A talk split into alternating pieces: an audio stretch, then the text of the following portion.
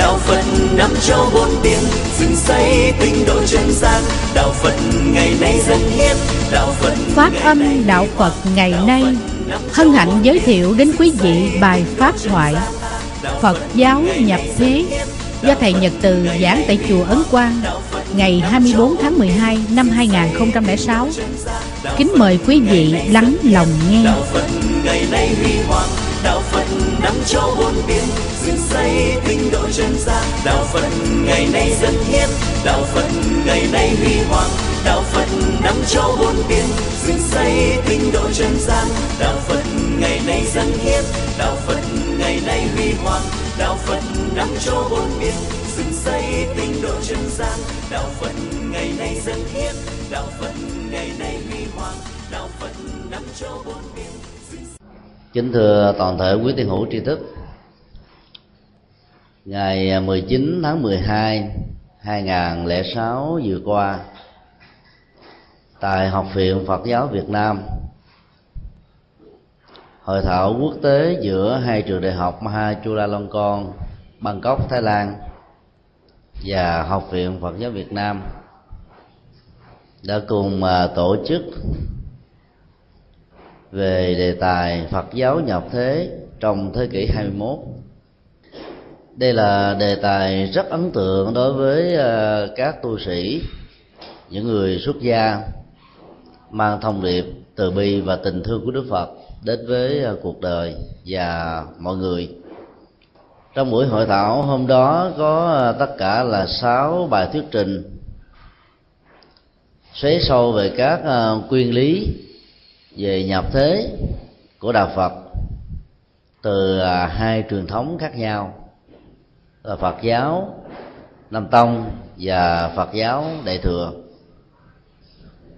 Ờ, hôm nay chúng tôi xin ờ, chia sẻ một vài ý tưởng từ cái nhìn của bản thân về nguyên lý nhập thế Phật giáo để chúng ta có cái nhìn bao quát rằng sự có mặt của đạo phật ở trong cuộc đời này là để phục vụ cho nhân quần và xã hội. Hay nói một cách khác, bản chất của đạo phật là một sự nhập thế. Với phương châm mang lệ lệ lạc, hạnh phúc, an vui cho toàn thể con người và cuộc đời.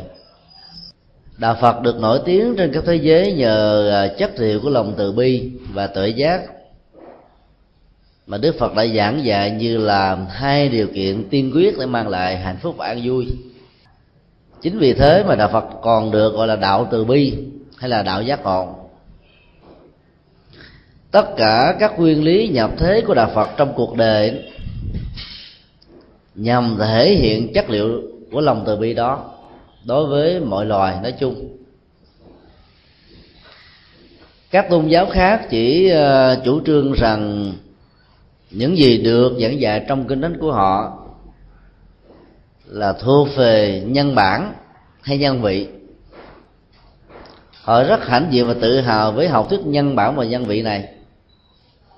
Và do đó, trong sự tuyệt đối của học thuyết đó, con người được quyền bảo hộ con người trong cái thế đó, giết các loài động vật để mang lại khẩu vị ngon cho cho cuộc đời.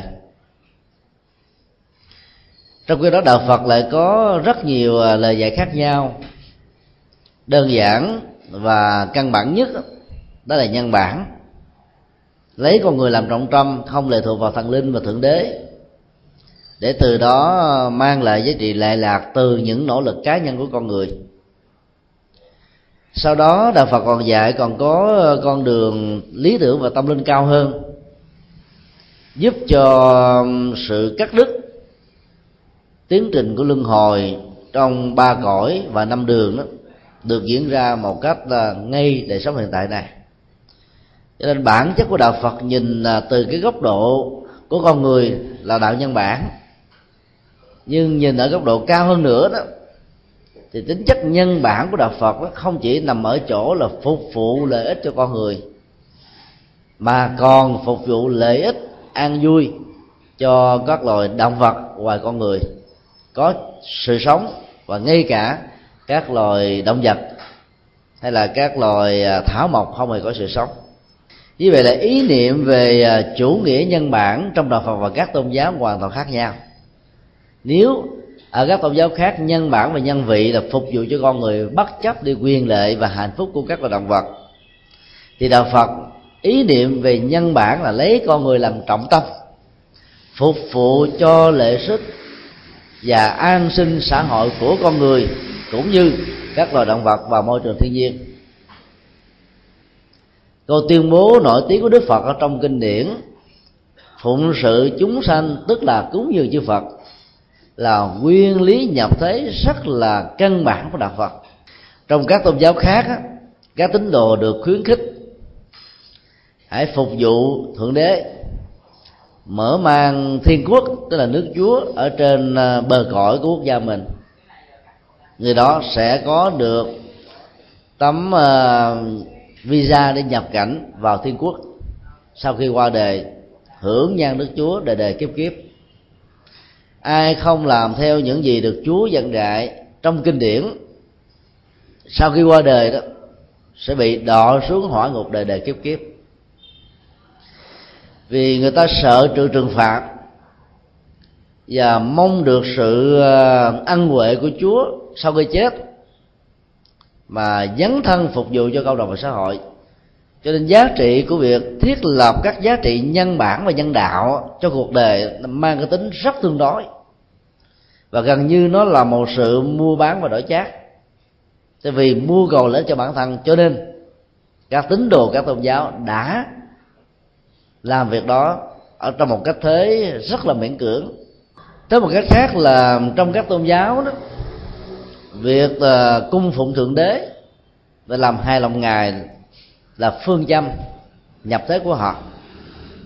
Do đó họ thường ờ, nêu ra những ờ, câu dạy như là mến chúa, yêu đề để chúa vẫn là đối tượng quan trọng nhất mà con người cần phải phục vụ.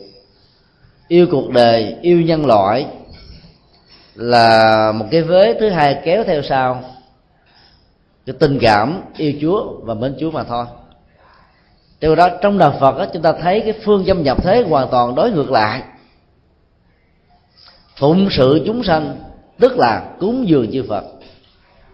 Ở đây ngài không bao giờ và chưa bao giờ dạy chúng ta rằng muốn được an vui hạnh phúc của niết bàn muốn được các quả phúc báo trên cuộc đời muốn sống một đời sống thật sự có ý nghĩa hãy phụng sự ngài. Không có. Ngài thay thế cái vế phụng sự ngài bằng phụng sự chúng sanh.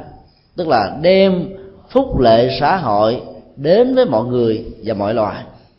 Nếu như phật được gọi là đối tượng cao quý nhất vì chất liệu giác ngộ và lòng từ bi của ngài thể hiện và đóng góp cho nhân loại đó, thì việc đền ơn đáp nghĩa ngài không phải là việc bài cúng hương hoa thể hiện sự chí thành chí kính, đảnh lễ tụng niệm, bái sám hàng ngày.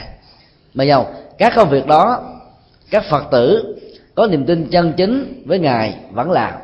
Nhưng mục đích của sự làm hoàn toàn khác với tín đồ các tôn giáo ở chỗ là không mưu cầu lệ lạc cho bản thân. Trong các bài sám nguyện của người phật tử, thường được đọc tụng trong các chùa bắc tông hàng ngày đó, luôn luôn gắn với một câu à, nhập thế rất là thân quen và rất là giản đơn, đương nguyện chúng sanh. Một một thời khóa tụng kinh trong các chùa bắc tông á, ít nhất chúng ta gặp câu này đến ba lần, bốn lượt, với nhiều hình thù khác nhau. Cầu cho tất cả mọi loài chúng sanh. Nghĩa là đạo phật dạy con người mở lòng từ bi. Ở chỗ đó, thể hiện lòng từ bi đó không còn bị giới hạn của bất kỳ biên cương bờ cõi màu da sắc tộc giới tính tuổi tác. Thể ai là con người ai là các loài động vật có sự sống thì cần đến sự chăm sóc và tình thương yêu lẫn nhau. Do đó cách thức mở rộng tình thương yêu này đó, nó làm cho tâm con người không còn bị giới hạn trong bất kỳ một hạng cuộc nào. Trong khi đó đó tín đồ các tôn giáo khi đến với tôn giáo của họ, thường cầu nguyện cho bản thân họ, cho gia đình họ, cho người thân, người thương. Mặc dù những tình cảm đó rất cao quý, đối với người thân, người thương mình mình không thương, không cầu, không lo, thì lo chai, phải không ạ? À? cho nên lòng từ bi nó thường được thiết lập ở trên nền tảng của sự gần gũi, gắn bó, rồi sau đó mới mở rộng cho mọi người và mọi loài. Ở đây đạo phật dạy chúng ta một cách nhìn dung thông hơn, bao quát hơn lấy đối tượng của chúng sanh làm nền tảng để à, dấn thân và nhập thế. Thì trong đó đã có người thân, người thương và ngay cả bản thân của chúng ta.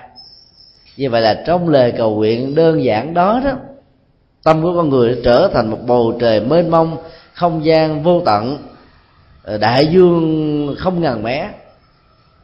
Còn cầu nguyện cho bản thân mình như là là một mưu cầu cho lệ lạc của bản thân, cho nên giá trị tâm linh và phước báo trong tình huống này là hoàn toàn khác nhau.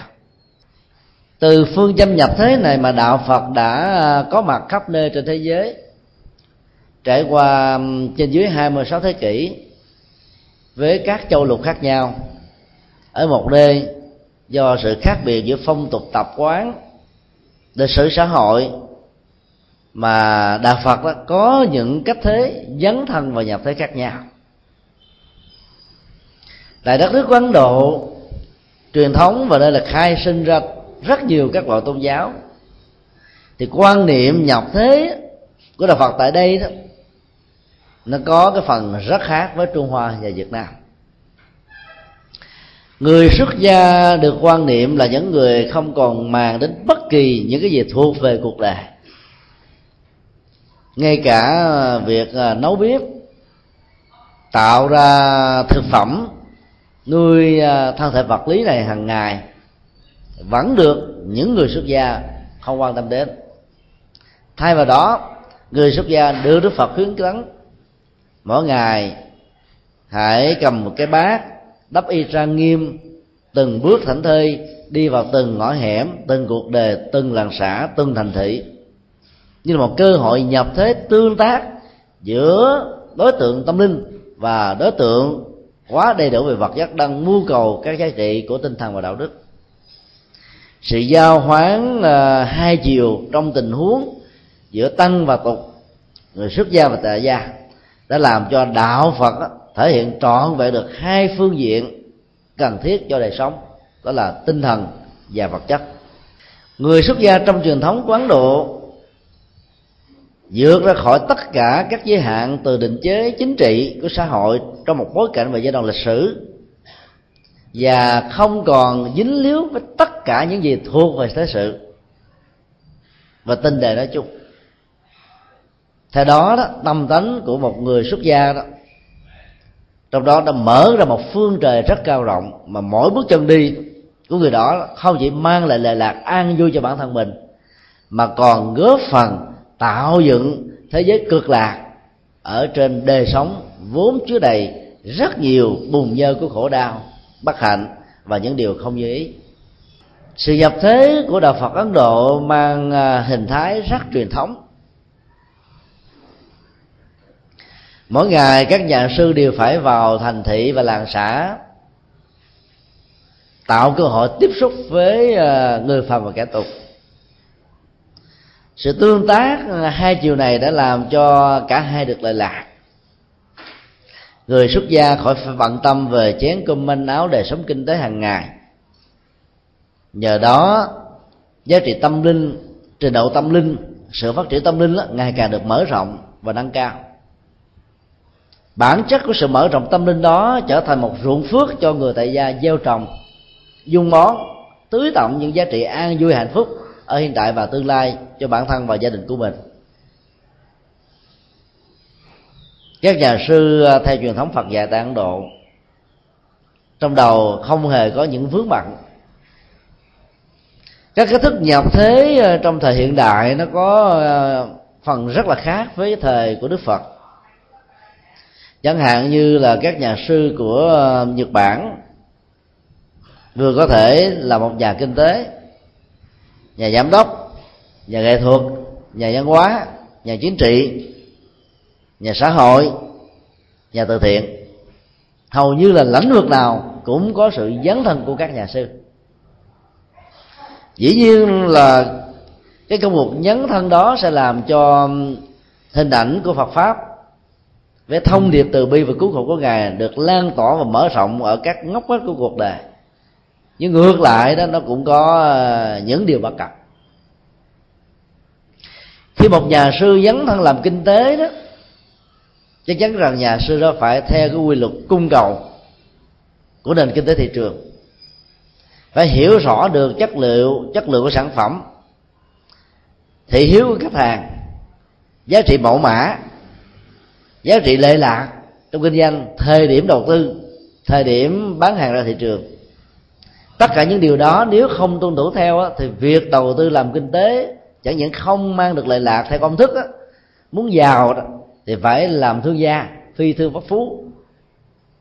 Thì trên thực tế đó đầu tư thiếu phương pháp có thể bị đổ nợ mất luôn cả vốn lẫn lề. Cho nên khi mà một nhà sư dấn lên như vậy thì nhà sư phải tô bồi đời sống đạo đức và phạm hạnh của mình nhiều hơn nữa. Mà không trong đầu đó, bê tông cốt sắt tiền nông, tức là bị bê tông hóa cốt sắt hóa, kinh tế hóa. Dãy đầy giống như là những người tại gia. Thì dấn thân ờ, nhập thế của đạo phật trong thời hiện đại nó có phần khác với thời ngày xưa. Như vậy là những nhà sư thời đại của đức phật có một phần rất thuận lợi là bởi vì cái quan niệm truyền thống văn hóa của đất nước này đã hỗ trợ cho đời sống tinh thần và tâm linh của người xuất gia tốt hơn là thời hiện đại chính vì thế mà sau những bài kinh rất ngắn số lượng người chứng được thánh quả lại nhiều hơn gấp bội lần so với những gì được giảng dạy trong thời hiện đại này.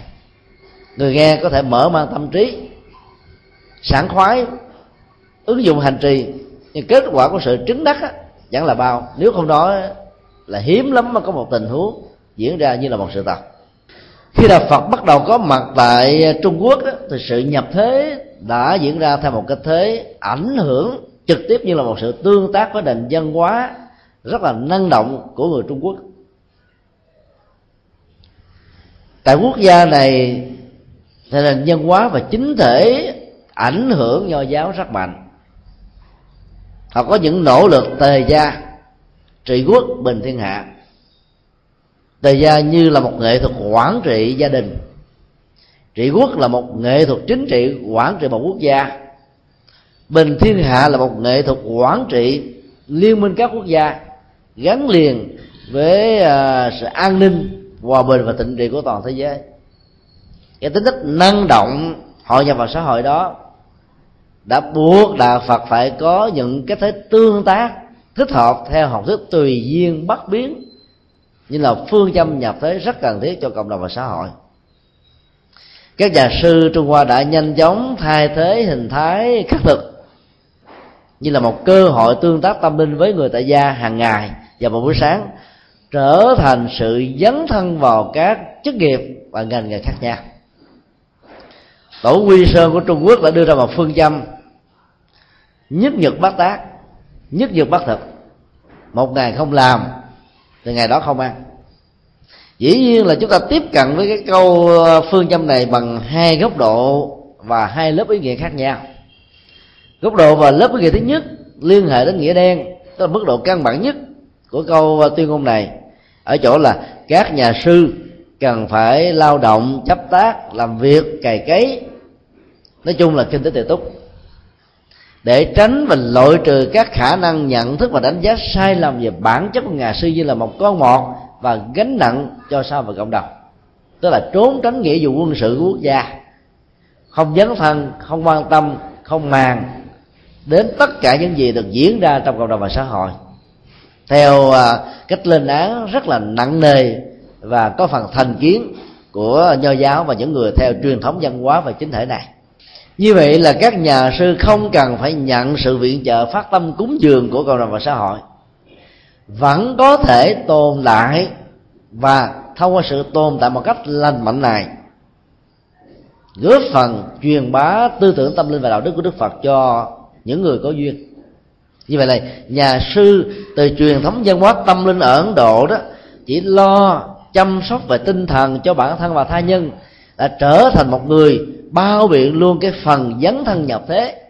Ở chỗ là giảm bớt đi cái phần chia sẻ vật chất của những người tại gia, chu cấp cho đời sống vật thực hàng ngày của người xuất gia. Ở phương diện và lớp ý nghĩa thứ hai đó, chúng ta phải hiểu về biểu tượng và triết lý. Động tác hay là sự làm, công việc làm á hiểu theo à, góc độ à, tâm linh của nhà phật, không chỉ đơn thuần giới hạn trong các công việc của tay và chân, nghĩa là lao động, mà nó còn là sự nỗ lực tu tập, dấn thân hành trì, đi vào xã hội, có mặt khắp mọi nơi và mọi ngách với nỗi khổ niềm đau của cuộc đời. Để thông qua đó, tạo ra một nhịp cầu cảm thông nhờ nó, nhờ đó mà con đường quá độ những người hữu duyên được dễ dàng thiết lập.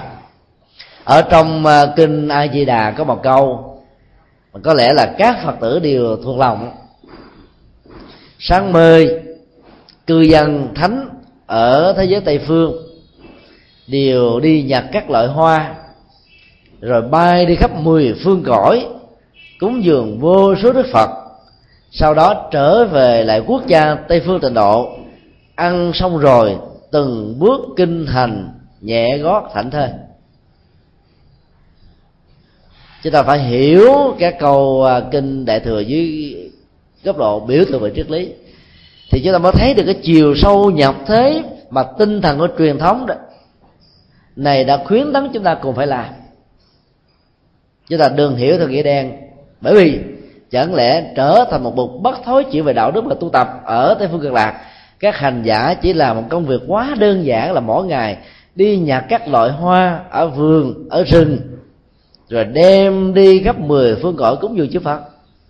Công việc đó ở ta bà này chúng ta vẫn làm được.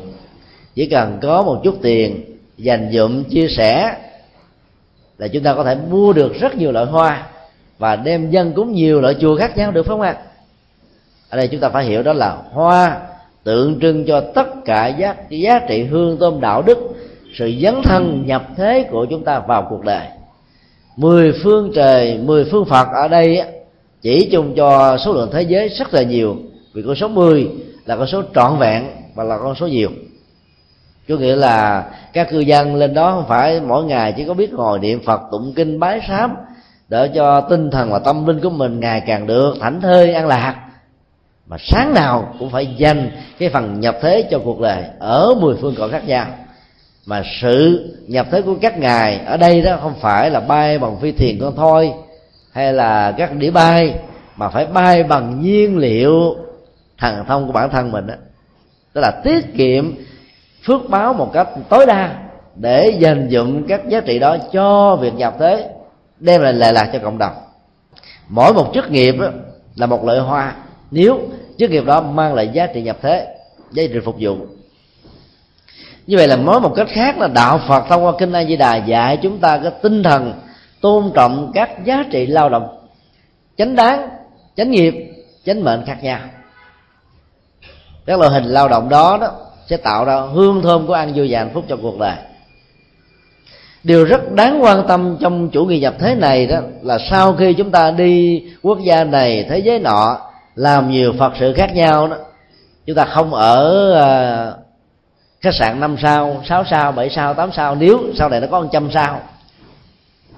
Mặc dù à, phước báo của các ngài có thể uh, tùy theo số nguyện được thể hiện nhưng không bao giờ sử dụng phước báo một cách là vô ích như vậy. Động tác ở trong kinh a di đà mô tả là sau khi hoàn tất sự nhập thế mang lại lạc cho cuộc đời, thì cư dân thánh giả tịnh độ trở về lại quốc gia của mình, và sau đó phạn thực kinh thành tức là ăn cơm trong trạng thái tỉnh thức, ăn rồi không có nằm ngủ liền, mà đi bách bộ trong thiền quán, trong chánh niệm và tỉnh thức. Và nhờ đó, tất cả những chứng bệnh béo phì, tim mạch, gan, thận, cơ bắp, nhức mỏi được tan biến tất cả những cái đó là một chủ nghĩa nhập thế rất năng động và tích cực. Tức là tiết kiệm phước báo một cách tối đa để dành cái phần chi tiêu phước báo đó cho các chúng sanh, cho những con người thiếu phước báo hơn bản thân mình. Vì đó, ai phát nguyện sanh về thế giới tây phương tịnh độ đó, phải hung đúc cái tinh thần này. Tất cả những gì mình làm cần phải hồi hướng công đức. Bởi vì giá trị của sự lệ lạc đó, nó không phải mua cầu cho bản thân mà cho tất cả mọi người. Từ tinh thần này mà câu tuyên bố của tổ quy sơn đã có một ý nghĩa tâm linh và triết lý rất cao. Một ngày không làm, ngày đó không ăn. Tức là ngày nào mà không tạo ra phước báo, không tạo ra công đức, không dấn thân, không nhập thế, không phục vụ xã hội, không chia sẻ với cộng đồng. Và nhất là những con người đang rất cần đến tình thương, sự so dịu, chăm sóc của chúng ta thì ngày hôm đó đó, chúng ta không xứng đáng để đưa vật thực vào trong cơ thể của mình như là một hình thái của chủ nghĩa hưởng thụ vật dụng. Bản chất của đời sống theo đạo phật không phải là hưởng thụ, mà thông qua sự có mặt với sức khỏe để mang lại giá trị đóng góp cho cuộc đời. Chúng ta nên nhớ rằng là giàu cho các triệu phú, tỷ phú ở phương tây, tiền rừng biển bạc mỗi ngày cũng ăn có ba cử là nhiều. Thậm chí đó, người giàu nhiều chừng nào thì ăn ít chừng đó. Phải giữ eo, giữ mông, giữ ờ, hình thái, giữ nét đẹp. Còn hơn là những người nghèo nữa. Chứ là đừng tưởng rằng là những người giàu giàu có đó là một ngày ngủ ở năm bảy cái giường khác nhau. Ngủ như vậy sẽ bị mất ngủ thôi. Họ có thể có 10 ngôi nhà, trăm căn nhà. Trong mỗi một căn nhà như vậy có nhiều phòng, mỗi phòng có nhiều cái giường nhưng mà mỗi đêm cũng nghỉ ngủ ở một cái giường duy nhất mà thôi.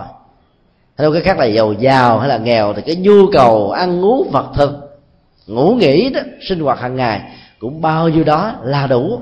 Còn quá hơn cái mức độ cần thiết đó, đó thì trở thành một sự xa xí và dư thừa. Hiểu điều này để chúng ta không có biến cuộc đời trở thành là một chủ nghĩa hưởng thụ.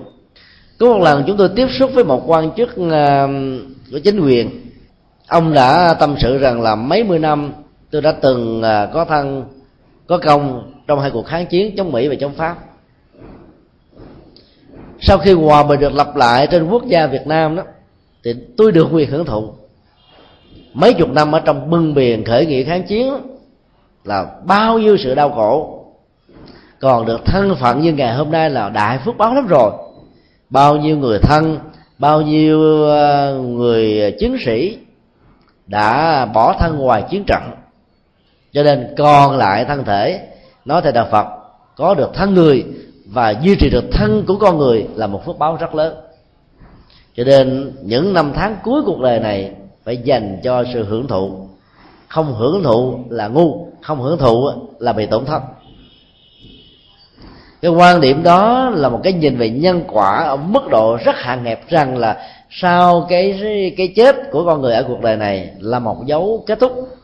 Tức là nó không hề có những sự kéo theo về phương diện nhân quả và đời sống đạo đức thông qua các hành vi của mình.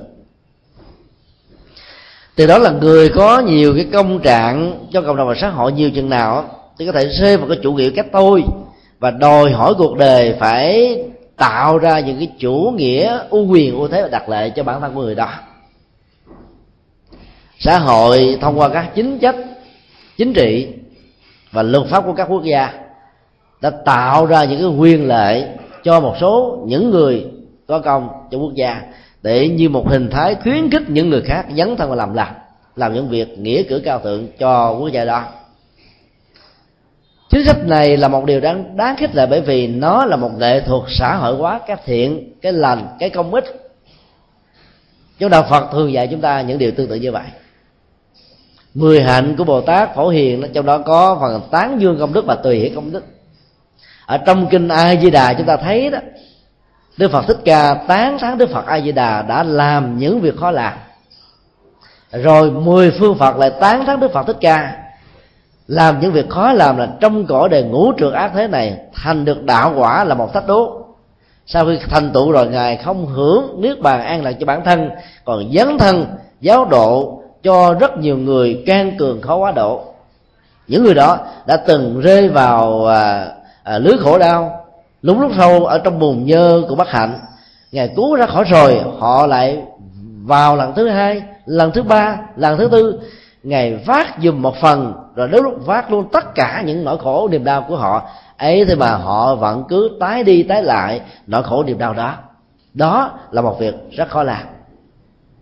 Chúng ta thấy là bản thân của chư phật đâu phải cần đến sự tán dương của người khác, nhưng mà tất cả những việc làm lành và chánh đáng cần phải được tán dương. Bởi vì nó là một nghệ thuật để mời gọi những người khác hãy dấn thân vào con đường tương tự và nó như là một tuyên ngôn chân lý rằng tất cả những gì có giá trị cho cuộc đời, cho tha nhân, cho cộng đồng, cái đó được tán dương như là quy luật tất yếu của nhân và quả. Do đó ờ, chúng ta cần phải ờ, nói gương theo hạnh tán dương này. Để ca ngợi và mở vi, biên cương và bà cõi của chủ nghĩa nhập thế, liên hệ đến những gì Phật dạy là nhằm mở rộng cái tấm lòng từ bi chúng ta đối với cộng đồng và xã hội. Một ngày không ăn có nghĩa là một ngày đó không đặt nặng về chủ nghĩa tiêu thụ. Bởi vì giá trị vật thực đó, của nền văn hóa kinh tế phương tây như là sỏi và đá. Nền văn hóa tâm linh của châu á nói chung và của đạo phật nói riêng đó có giá trị rất trăm ngàn lần cái nền văn hóa vật thực hay là vật dục của phương tây như là một quy luật mâu thuẫn nội tại về phương diện tâm lý. Con người có khuynh hướng là tìm kiếm những gì mà mình chưa có, như là một nhu cầu. Giá trị chủ nghĩa vật thực, làm và ăn, thường đánh mất con người trong một cái chủ nghĩa phóng thể. Mà cái tôi của con người được đưa lên ở mức độ cao quá mà con người đánh rơi ra chính mình có nhiều sự đánh rơi đó đã làm cho cái giá trị đạo đức của người đó vốn có trong quá khứ đó mất đi, thông qua chủ nghĩa tiêu thụ thấp kém. Rồi giá trị của an vui hạnh phúc là nằm ở cái mức độ cảm xúc được chuyển hóa, chứ nó không nằm ở các phương tiện vật chất mà người đó có. Mặc dù đạo phật có nói rằng, giá trị kinh tế, sự giàu sang phú quý rất cần thiết để mưu cầu an vui hạnh phúc, nhưng nó là một phương tiện cần thiết chứ không phải là tất yếu sử dụng các phương tiện đó một cách có nghệ thuật và đúng phương pháp đó, con người duy trì được an vui thông qua việc làm lành ở một mức độ lớn hơn. Bởi vì người nghèo khó đó, làm sao có thể dấn thân nhập thế giúp cho cuộc đời, cho xã hội ở một bình diện rộng và giá trị cao. Rồi nhà phật không dạy chúng ta đánh mất giá trị an vui hạnh phúc, chạy theo cái chủ nghĩa tiêu thụ vật dụng cho nên một ngày không làm, có nghĩa là một ngày không tu, không tạo phước không mở công đức không dấn thân, không phục vụ. Từ ngày đó đó, đừng bao giờ đắm chìm ở trong chủ nghĩa tiêu thụ. Lấy phương châm này làm cái à, phương châm nhập thế. Thì mỗi động tác đi đứng nằm ngồi nói năng im lặng, thức và ngủ, động và tịnh, đều có thể mang lại lệ lạc cho bản thân mình và cho những người khác khi đạo phật nhập thế ở trung hoa, lấy phương châm đó làm con đường dấn thân đó. Là thoát khỏi những cái nanh vuốt phê bình một cách rất là cực đoan và có thành tiếng đối với những người theo nho giáo. Nhà sư là giới tâm gửi, nhà sư là có một xã hội, nhà sư là gánh nặng của cuộc đời, nhà sư trốn tránh nghĩa vụ quân sự, nhà sư là đại ẩn, tiểu ẩn. Bi hoàng im thế. Ở đây chúng ta thấy là cái khuynh hướng nhập thế đó là một, mang lại lệ lạc cho người khác. Nhưng mà con đường thể hiện sự nhập thế đó là lệ thuộc và nó phải tương thích với bối cảnh văn hóa trong từng chính thể liên hệ đến từng giai đoạn lịch sử khác nhau. Đạo phật đại thừa quan hình nguyện 32 ứng thân của bồ tát quan thế âm đó, dạy cho chúng ta về cách thức không quan trọng về chủ nghĩa hình thức, mà đặt nặng về giá trị nội dung nghĩa là con mèo có thể đen và trắng, tâm thể và nhiều màu khác nhau. Nhưng tính cách đồng nhất và mẫu sở chung của nó đó là bắt chuột. Hình thái nhập thế của đạo phật đó có thể mang danh hiệu của nhiều giáo hội, nhiều danh sưng nhiều tông môn, nhiều pháp phái. Nhiều con đường hành trì khác nhau. Nhưng mục tiêu của các sự hành trì này, nếu bỏ rời bồ đề tâm sự giác ngộ an vui và hạnh phúc cho cuộc đời đó, thì hình thái nhập thế đạo phật đó nó không đúng theo cái thức mà đức phật đã dạy. Chúng ta phải mạnh dạn học theo hành vi của bồ tát quan thế âm bằng những lời phát nguyện, có thể làm trao đảo và đảo lộn tất cả những cấu trúc nhập thế vốn có trong giai đoạn lúc bây giờ của ngài. Đó là, nếu có phải mang thân phận của vị bà là môn để giúp cho cuộc đời được an vui, giúp cho con người được giải thoát, thì tôi đây, tức là bồ tát quan thâm sẵn sàng làm việc này.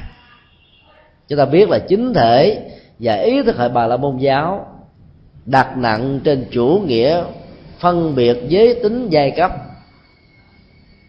trên danh nghĩa và nhân danh thượng đế, phục vụ lợi ích cho một số tuổi, thiểu số. Đại đa số còn lại phải chịu ngậm đắng nuốt cay. Và do đó nó đi ngược lại cái quyền lợi và nó đi ngược lại với hạnh phúc của mọi người. Dĩ nhiên, nó là một đối tượng được chuyển hóa của đạo phật. Ấy thế mà bồ tát quan thế âm sẵn sàng phát nguyện làm thân bà la môn để mang lại lệ lạc cho người khác. Có nghĩa là đến lúc về hình thái đó, ngài có thể ứng thân như là một người khác đạo. Để tránh cái tình trạng lội trừ và tẩy não văn hóa đối với những gì khác với những cái mà họ đã được gieo trồng từ tuổi lên ba. Những gì được gieo trồng về phương diện tôn giáo và kiến thức đó, ở tuổi nhỏ đó được mặc nhiên nhân thành chân lý dầu cho lớn lên người đó có được học khoa học kỹ thuật hiểu sâu biết rộng vẫn không thể nào bỏ tất cả những chân lý mà bản chất của nó chỉ là những điều mê tín và dị đoan được gieo trồng cách đây nhiều năm về trước do đó, bồ tát quan thế âm đã phải làm công việc là mang hình thái của một tôn giáo khác. Nhưng mà nội dung giảng dạy của ngài là hoàn toàn đạo phật. Nghĩa là nhập thế ở đây đó, mang hình thái là không quan trọng về hình thức, mà đặt nặng vào nội dung. Nội dung đó được chuyển tải bằng ngôn ngữ của tôn giáo đó, chứ không phải là ngôn ngữ của đạo phật. Để cho những người khác tôn giáo đó không có bị dị ứng bản chất của sự dị ứng tâm linh đó, nó rất là phức tạp. Nó phức tạp hơn tất cả các loại hình kháng thể trong cơ thể của con người để các vật lạ ra khỏi cái cấu trúc cơ thể sự sống của nó. Nếu nó không đủ sức đẩy ra bên ngoài, thì nó phải tạo ra một cái phản ứng khoanh dùng để cho sự lây lan về những chất tố không tốt cho sức khỏe đó, nó được giới hạn ở trong một phạm vi nhất định nào đó sự đẩy và loại trừ các giá trị tâm linh và văn hóa khác với những gì mà mình đã được học, được lớn lên trong một tôn giáo nào đó, nó còn phức tạp hơn nhiều. Ở đây chủ nghĩa nhập thế của bồ tát quan thế là nhắm vào trong cái tâm thức và giới hạn căng tánh của con người với những sự chấp bắt và vướng lụy khác nhau. Cho nên vấn đề ở chỗ là nạp vào trong nội dung hay là trong hình thái của một tôn giáo vốn có một nội dung hoàn toàn mới của đạo phật bằng ngôn ngữ hàng ngày, ngôn ngữ chức nghiệp, ngôn ngữ ngành nghề, ngôn ngữ mà những người đó rất là thân quen, như là một phần của sự sống. Theo tinh thần này đó, thì quý phật tử có thể là một nhà hoàng pháp, là một nhà nhập thế, là một nhà mang thông điệp của đức phật đến cho người thân, người thương của mình, ở trong gia đình của mình, trong các mối quan hệ tình thân.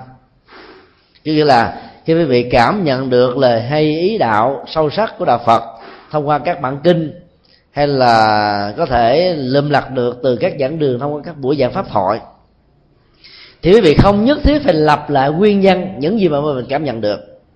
Quý vị có thể uh, sử dụng cái kinh nghiệm của mình với tư cách là một người cha một người mẹ một người chồng một người vợ một người anh một người em một người nhà giáo một người nghệ thuật là một nhà văn hóa, tức là bằng cái ngôn ngữ riêng của mình. Và thấy cái căn tánh trình độ của người thân của mình ở mức độ nào thì chúng ta chuyển tải cái nội dung Phật pháp thông qua cái ngôn ngữ và căn tánh đó. Chúng ta sẽ làm cho những người đó thức tỉnh. Sử dụng thuần tiếng ngôn ngữ và Phật học cho những người chưa hiểu Phật học đó sẽ là một trở ngại cho họ. Khó thể hiểu được đạo Phật. Vì dù sao đi nữa thì quý vị cũng đã có mặt ở các giảng đường, tham dự các khóa tu có mặt trong các thời tụng kinh, đọc tụng kinh, đọc sách, nghe giảng, nghe băng. Thăm viếng rất nhiều quá phe khác nhau về phật giáo. Cho nên quý vị đã hiểu ở mức độ tương đối là khá sâu sắc về đạo phật. Các thuật ngữ, các cái điểm mới đó quý vị có thể tiếp nhận được một cách dễ dàng. Trong khi đó, con em của quý vị, người thân, người thương, thậm chí đó, có quan điểm hoàn toàn đối lập lại quan điểm đạo Phật của quý vị do đó nếu việc không nhập thế nên mang thông điệp của Đức Phật đến đó, thì hai người cùng thương yêu cùng chăm sóc và lo lắng cho nhau nhưng lại có hai cái nhìn đối lập nhau về con đường tâm linh. Và do đó trạng thái cô đơn và không đồng đẳng đó vẫn tiếp tục xuất hiện và kéo dài. Và vậy đó cái mối quan hệ tình thân và tương thương đó nó đến lúc nó bị khập khiển và gặp rất nhiều sự giới hạn. Do đó phải dấn thân mang hạnh nguyện của bồ tát quan thế âm trên nền tảng hiểu biết cảm thâm lắng nghe không phê bình, lắng nghe trong chia sẻ, lắng nghe trong tha thứ, lắng nghe trong đóng góp, lắng nghe để giúp cho người khác cùng đạt được như mình. Và từ đó, chúng ta mang thông điệp của đức phật đến với cuộc đời, đến với xã hội. Từ nguyên lý căn bản nhất này, chúng ta sẽ bắt đầu đi vào à, các loại hình nhập thế của đạo phật. Trước nhất là nhập thế về chính trị để hiểu rõ về à, tinh thần nhập thế chính trị của đạo phật đó, chúng ta cần phải xác quyết rất rõ khái niệm chính trị đó là một nghệ thuật quản trị quốc gia về phương diện an ninh, về phương diện à, an sinh xã hội. Chứ đó không phải là cái xấu, cái mưu mô xảo quyệt như người ta đã hiểu một nghĩa rất là tiêu cực và rất là phiến diện của thuật từ này cho nên nhập thế về chính trị đó là một nghệ thuật mà những người phật tử tại gia cần có mặt trong xã hội này với tư cách là vua, chủ tịch, tổng thống, thủ tướng, bộ trưởng. Nói chung là là quan chức của triều đình và chính phủ trong một giai đoạn lịch sử nhất định nào đó. Với cái vai trò và vị trí mà mình có còn với cái uy tín và đời sống đạo đức của bản thân những gì quý vị à, tuyên ngôn và đóng góp cho xã hội đó, từ nội dung và tinh thần của đạo Phật sẽ được những người có thiện tạm với quý vị chấp nhận và hưởng ứng theo. Chẳng hạn như à, cư sĩ Emmerker tiến sĩ lực học, tiến sĩ triết học, là một người xuất thân từ giai cấp thấp nhất của à, xã hội Ấn Độ, trở thành bộ trưởng bộ tư pháp đầu tiên của chính quyền Ấn Độ sau thời kỳ anh trị, đã nghiên cứu các tôn giáo khác nhau tại Ấn Độ và cuối cùng chọn đạo Phật như là con đường tâm linh để giải phóng cái thân phận bèo dạt mây trôi của bản thân mình. Trong ngàn quy đó đó, ông đã vận động được hàng trăm ngàn người phật tử trở thành phật tử để từ bỏ tôn giáo gốc của họ, là ấn độ giáo làm thế nào để cư sĩ Embarker từ một người phàm kẻ tục đã trở thành một vị bồ tát sống là bởi vì ông đã biết vận dụng cái vai trò vị trí chính trị của mình có. Ông đã nhiều lần đối lập lại tư tưởng của Mahatma Gandhi. Một vị đã có công rất nhiều trong một chủ nghĩa bất bạo động danh là độc lập cho ấn độ. Cái khác nhau giữa Eberker và Mahatma Gandhi nằm ở chỗ đó. Nếu Mahatma Gandhi muốn dân tộc Ấn Độ được độc lập khỏi ách thống trị của người nước ngoài thì ngược lại Emerker đứng từ quan điểm của Phật giáo đó, muốn cho sự giải phóng đó đó không chỉ là ở quốc gia này với quốc gia nọ, mà là còn những người trong cùng một quốc gia với nhau. Cho nghĩa là phải xóa sổ cái chủ nghĩa gia cấp và sự phân biệt đối xử giới tính nam và nữ khác nhau. Có được độc lập khỏi ách thống trị của một quốc gia khác, mà không xóa sổ chủ nghĩa gia cấp gồm bốn thành phần thì người dân trong nước, đại đa số vẫn phải chấp nhận một hình thái đau khổ khác như hình thức chánh vỏ dưa của anh chị thì gặp gió dừa của bà la môn trị. Tức là nỗi khổ niềm đau được thay hình đổi dạng và đào đào đào thai với một hình thái mới. Chứ là nỗi khổ niềm đau vẫn tiếp tục được diễn ra. Chính vì thế mà em cơ đã không được các nhà chính trị theo chủ nghĩa ấn độ giáo ủng hộ. Mặc dầu con đường chủ trương quên nước nhập thế của ông rất là đúng và rất là hay.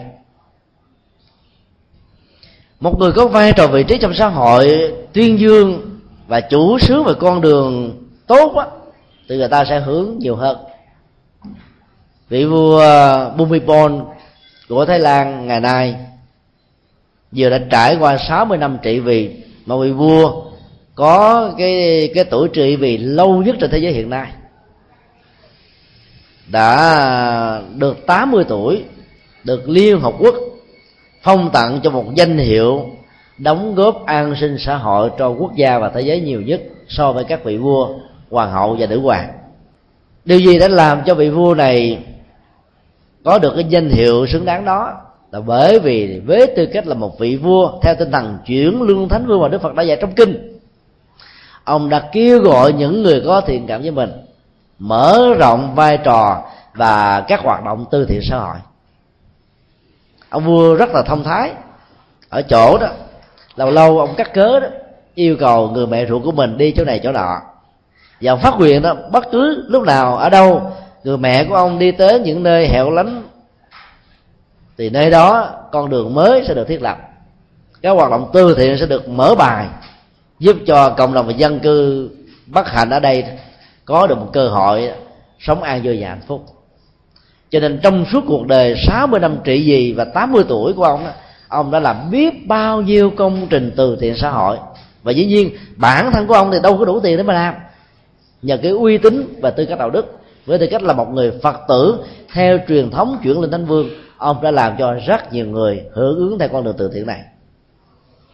Do đó nhập thế về phương diện chính trị đó đối với người tại gia có thể là dấn thân vào tất cả những vai trò về chính trị như là một nghệ thuật quản trị quốc gia theo chánh nghiệp chánh mạng chánh tư duy mà đức phật đã dạy trong bán chánh đạo. Để loại trừ những phần tử tiêu cực tham nhũng làm cho cộng đồng và xã hội ngày càng thăng hoa tiến hóa nhiều hơn. Có tự do có an vui có hạnh phúc vân vân. Đối với các nhà sư thì, thì nhập thế về chính trị đó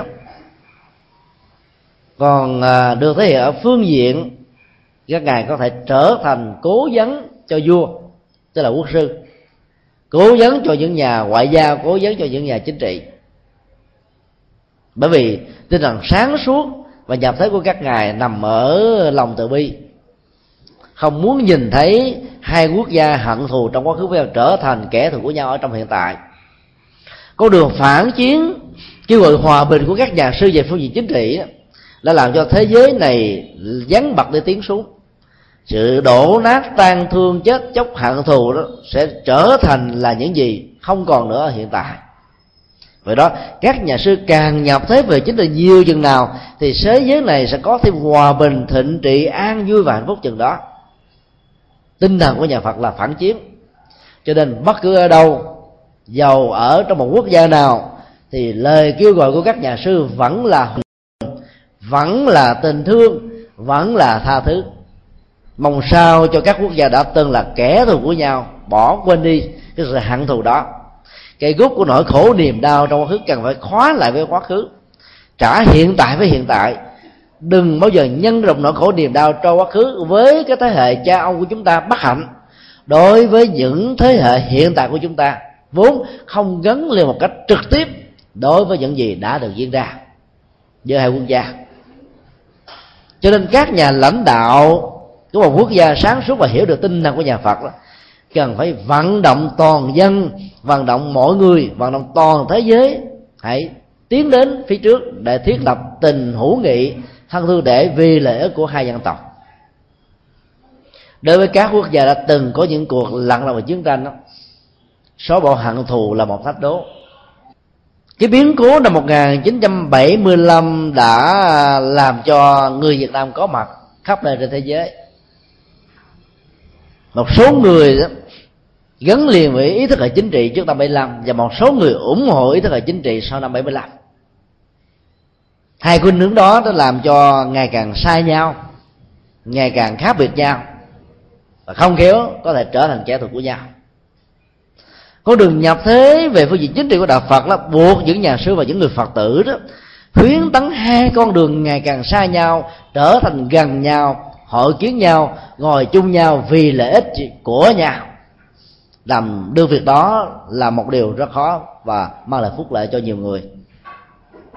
Cuộc chiến tranh đã làm cho hai bên quay lưng lại với nhau. Cái khoảng cách của sự quay lưng này đó, nó được trải rộng và trải dài bằng những xác chết của những người thân của những người thương, của các chiến sĩ của hai bên. Cái chủ nghĩa yêu nước đã được khơi mào và mời gọi cho người ta tiếp tục dấn thân ngã xuống để bảo vệ cho biên cương và bờ cõi.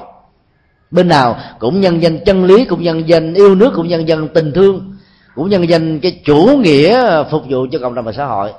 Và hạng thù tiếp tục được mở ra và được lan rộng, leo thang do đó tinh thần nhập thế của phật giáo nằm ở chỗ là khuyến tấn hai bên cùng xây mặt lại với nhau, ngày càng gần nhau.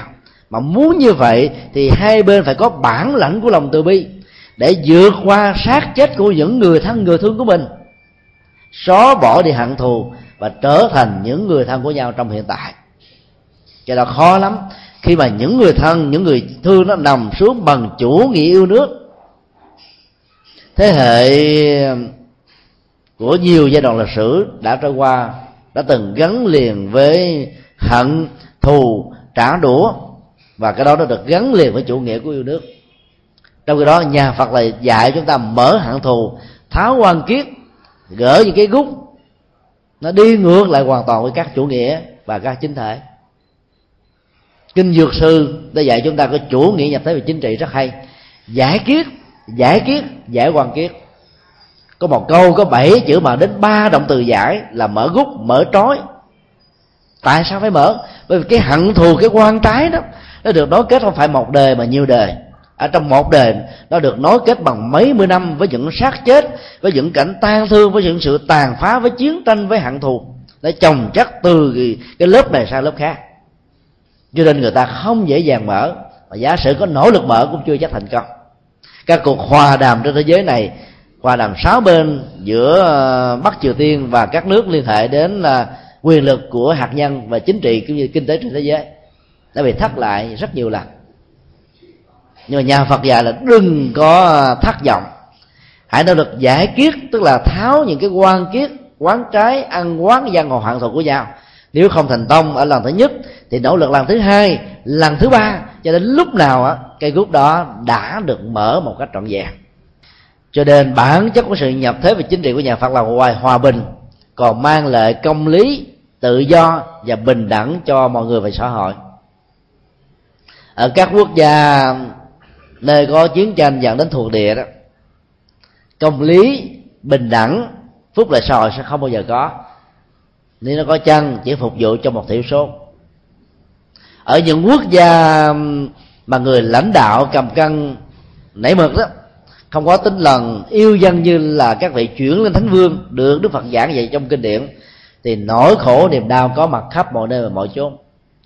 Một chính sách sai lầm của quốc gia có thể mang lại nỗi khổ hàng hàng nhiều năm.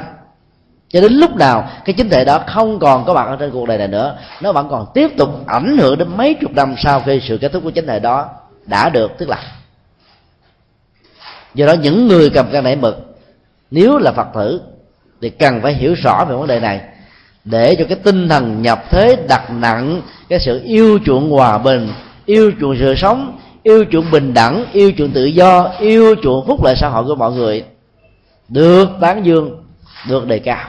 Còn các nhà sư phải làm công tác phát huy cái tiềm năng lớn nhất của hòa bình trên nền tảng của lòng từ bi trên các hoạt động phản chiến, tức là không tán đồng chiến tranh, kêu gọi xóa bỏ hận thù. Và ngay cả trong những tình huống khủng bố đó, thì nhà Phật vẫn khuyến tấn là những quốc gia bị rơi vào tình trạng khủng bố hãy xem xét lại cái nguyên nhân sâu xa nào để dẫn đến tình trạng hận thù trả đũa lẫn nhau như vậy.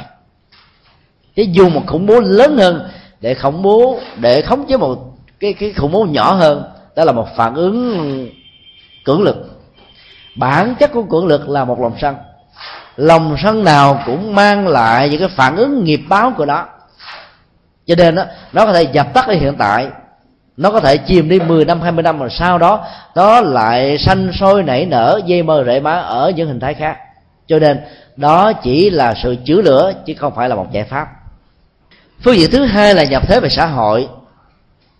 Học thuyết nhập thế về xã hội của đạo phật nó gắn liền với các dịch vụ xã hội qua các hoạt động từ thiện mà đức phật đã dạy qua học thuyết, bố thí và cúng dường.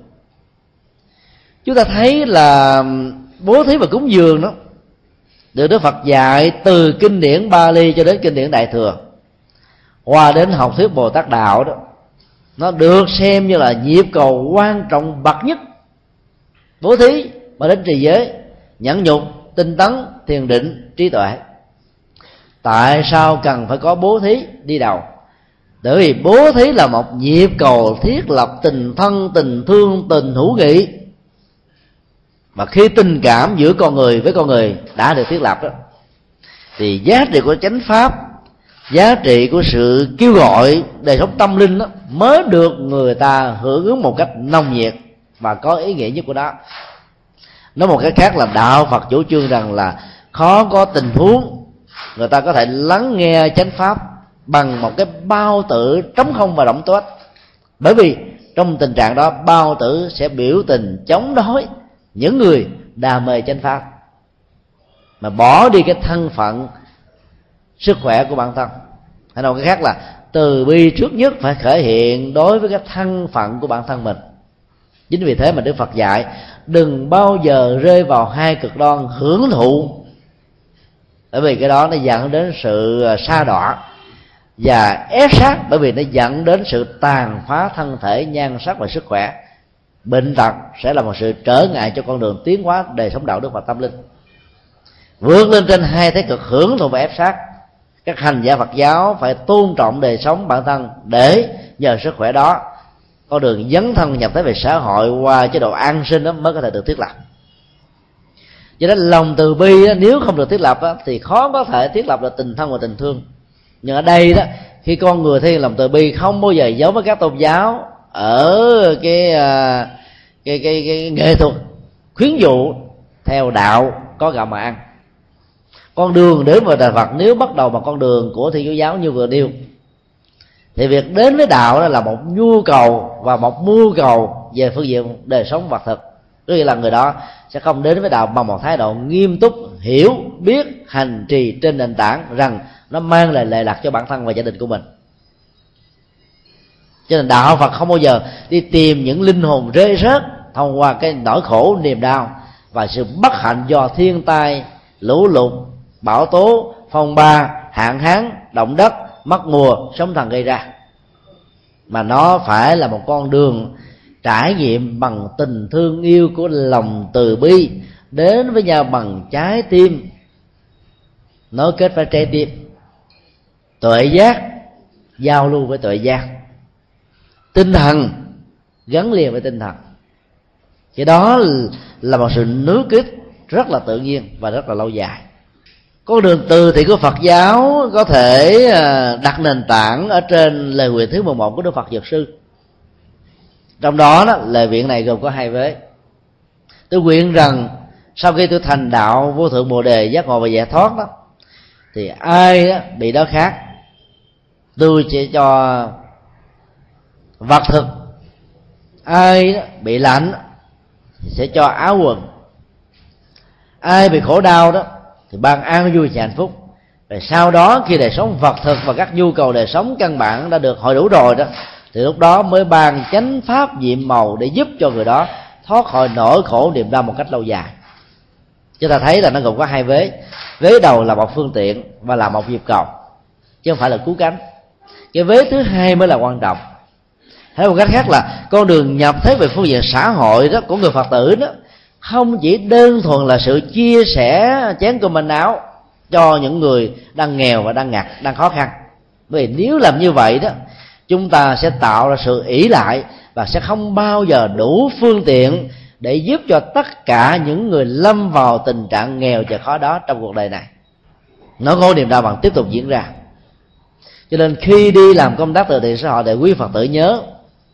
Cái đính kèm trong từng cái gói mì gói, từng cái à, bánh, từng cái phần quà nho nhỏ, một câu phật ngôn, mà quý vị có thể tâm đắc nhất vì nó đã từng cứu sống đời sống khổ đau của mình. Ví dụ, người nào đó đã từng bị khổ đau trong ăn quán giang hồ, đền và trả, và tâm đắc một cách rất là sâu sắc, câu nói của đức phật trong kinh pháp cú hận thù diệt hận thù. Đời này không có được. Tình thiên xóa hận thù là định luật muôn đời. Quý vị có thể viết cái câu châm ngôn đó như là một danh ngôn chánh pháp. Và để rõ tác giả của đó là đức phật ở trong kinh pháp cú, câu thứ mấy? Ở trong từng cái phần quà nho nhỏ mà chúng ta gửi tặng cho người khác. Hoặc là những câu khác tương tự như là sức khỏe là gia tài quý báu nhất của một con người. Hãy làm phúc, hãy phục vụ chúng sanh, vì việc đó là cúng dường đức phật thiết thực nhất. Chúng ta có thể chọn hàng loạt các phương châm nhập thế dấn thân về xã hội. Và những câu có thể giải quyết nỗi khổ niềm đau về phương diện chuyển hóa cảm xúc. Gắn liền với từng phần quà nho nhỏ của chúng ta. Thì những người tiếp nhận cái phần quà đó đó, sau khi ăn một chén cơm uống một ly nước, mặc một cái áo để có được cái phần no và ấm áp rồi. Họ còn có được thêm một gia tài tâm linh rất quý báu mà họ không có điều kiện tiếp xúc. Và nếu có tiếp xúc, họ cũng không biết móc ở đâu mà ra, vì họ chưa có đủ thời giờ và chưa có được phương tiện để tìm thấy được những giá trị tâm linh đó.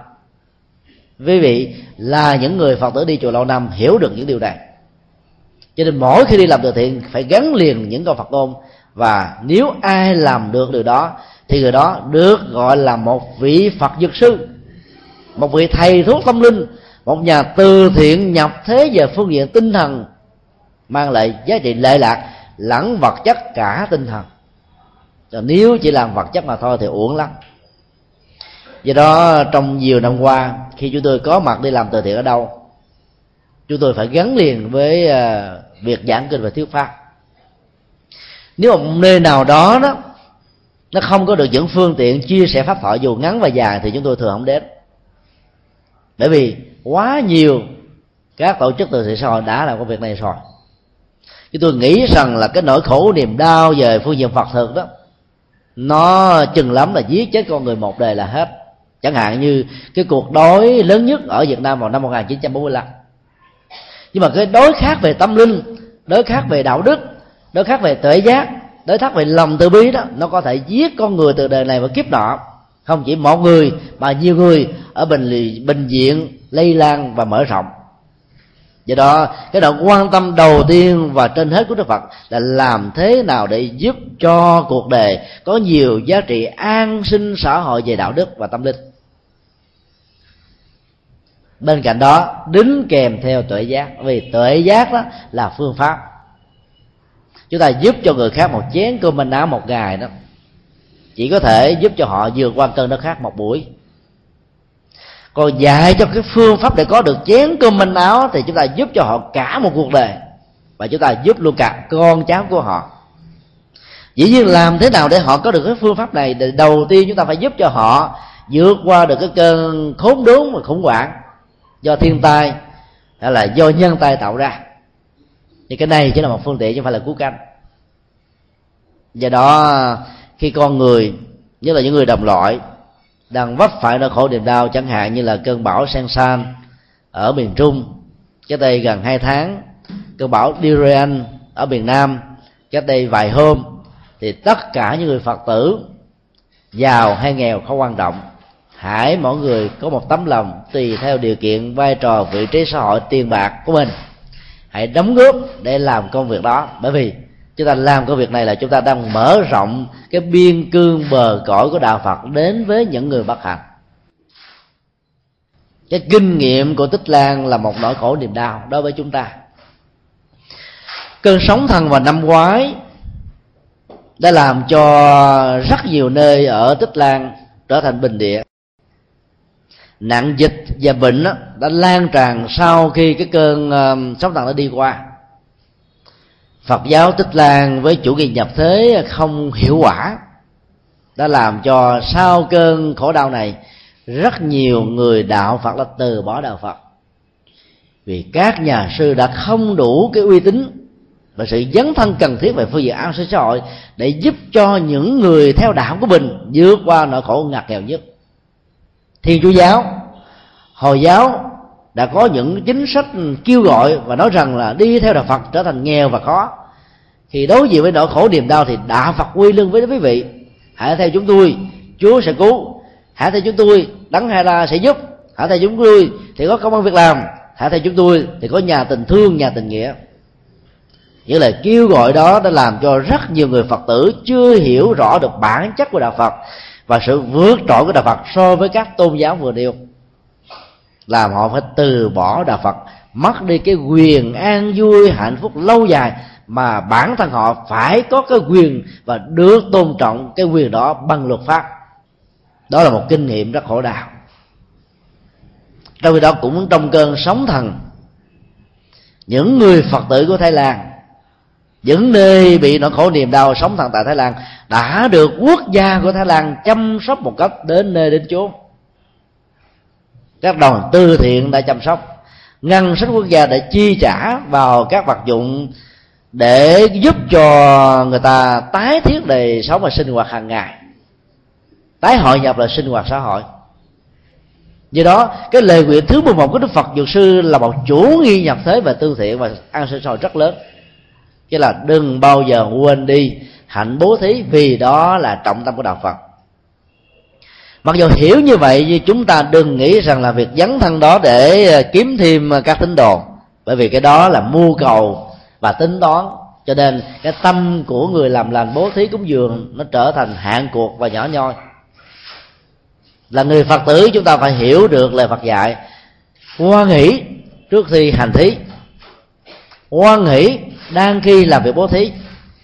Quan nghĩ sau khi làm việc bố thí đã hoàn tất, dầu cho ai nói ngã nó nghi, phê bình chỉ trích thậm chí người tiếp nhận sự hỗ trợ, giúp đỡ của chúng ta trở nên bạc nghĩa vô tình. Trả ơn chúng ta bằng những ăn quán giang hồ. Chúng ta vẫn phải hoan hỷ. Bởi vì chúng ta thấy rằng là việc làm dấn thân đó là một nhu cầu, mang lại niềm vui cho người khác, là niềm vui của bản thân phụng sự chúng sanh tức là phụng sự chư phật. Và do đó, chúng ta không mong cầu sự đền trả của những người được chúng ta giúp. Và khi được người khác giúp, thì không bao giờ bên quên ơn bội nghĩa, tìm cách trả lại một cách xứng đáng, có thể trực tiếp hay là gián tiếp. Tùy theo điều kiện cho phép của mình.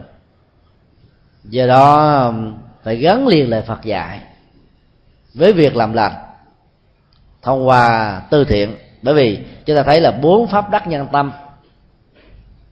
Bốn pháp mà thiết lập mối quan hệ tình thương và thân hữu trong xã hội đó, bắt đầu bằng bố thí. Đó là tứ giới pháp đó. bố thí, ái ngữ, lễ hành và đồng sự.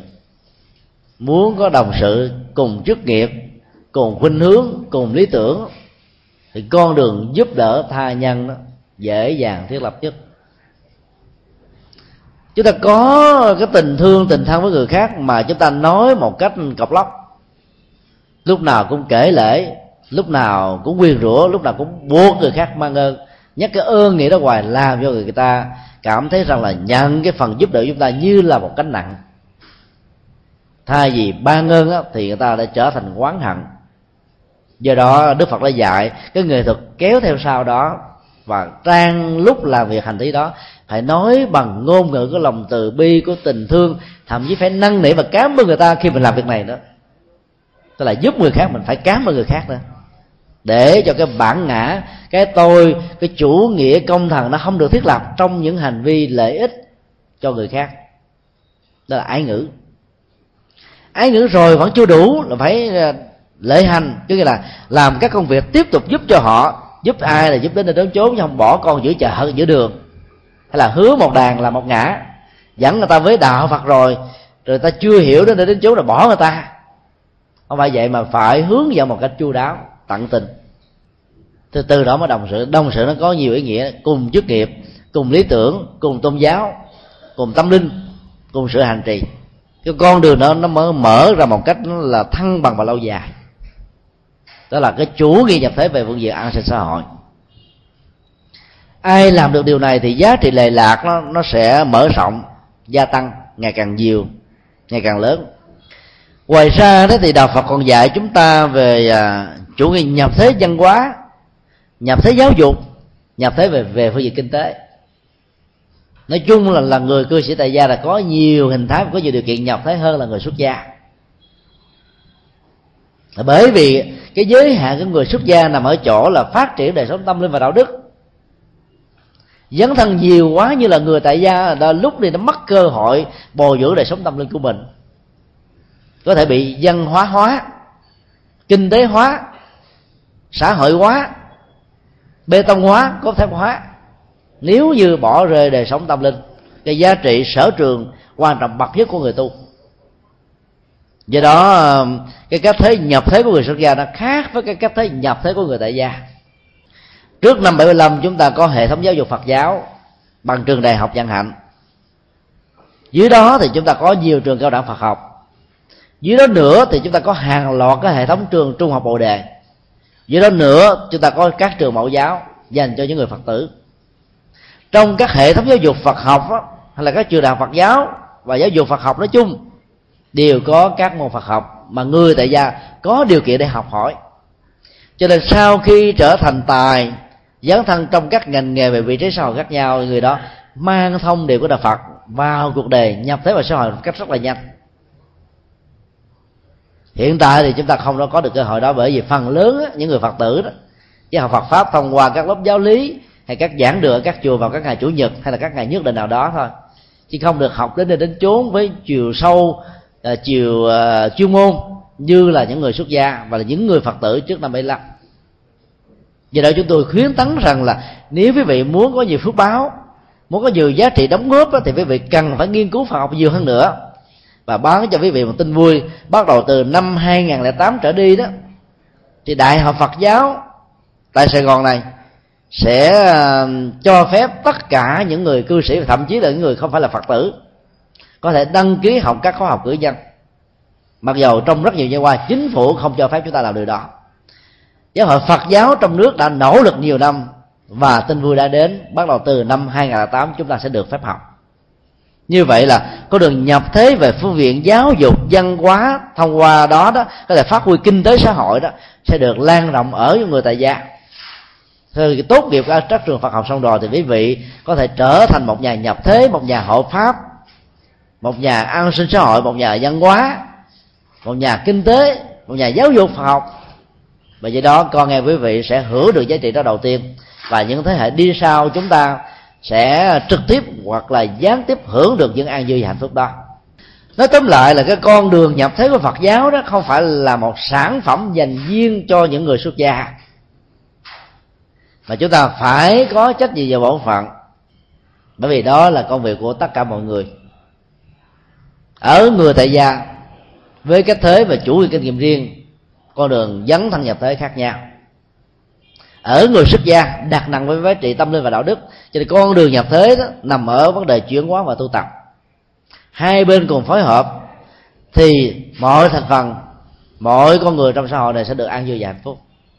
Và nếu các nhà lãnh đạo quốc gia của việt nam ở hiện tại này nhìn thấy được giá trị tâm linh và đạo đức của đạo phật đó, tạo cơ hội nhiều hơn nữa cho đạo phật nhập thế dân thân nhất là trong phương diện văn hóa, giáo dục và kinh tế đó. Thì chúng tôi tin chắc rằng ở trong một tương lai gần, đạo phật sẽ trở thành thực phẩm tinh tâm linh và đạo đức cho dân tộc việt nam từ thế kỷ 21 trở đi. Cho nó không còn là giá trị báo vật được trưng bày ở trong các viện bảo tàng. Muốn điều đó được thành công, bàn tay đóng góp và sự góp công của quý vị đó là một điều kiện không thể thiếu.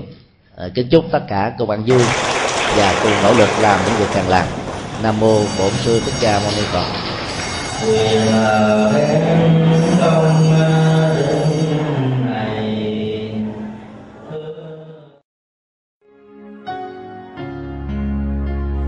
Pháp âm đạo phật ngày đây xin khép lại nơi đây. Quý vị muốn thỉnh hoặc ấn tống các đĩa cd về đại tạng kinh việt nam. Các kinh sách do thầy nhật từ biên soạn các bài pháp thoại các cd về âm nhạc phật giáo cũng như muốn đóng góp vào các hoạt động từ thiện của đạo phật ngày nay. Xin liên lạc theo địa chỉ đạo phật ngày nay chùa giác ngộ số 92 Nguyễn Chí Thanh, phường 3, quận 10, thành phố Hồ Chí Minh, Việt Nam. Điện thoại 08 8335 914 0958 0578 27 Email buddhismtodayanc a yahoo.com thích nhật từ, a yahoo.com website http 2 2 gạch buddhismtoday.com http hai chấm hai gạch tủ sách phật học com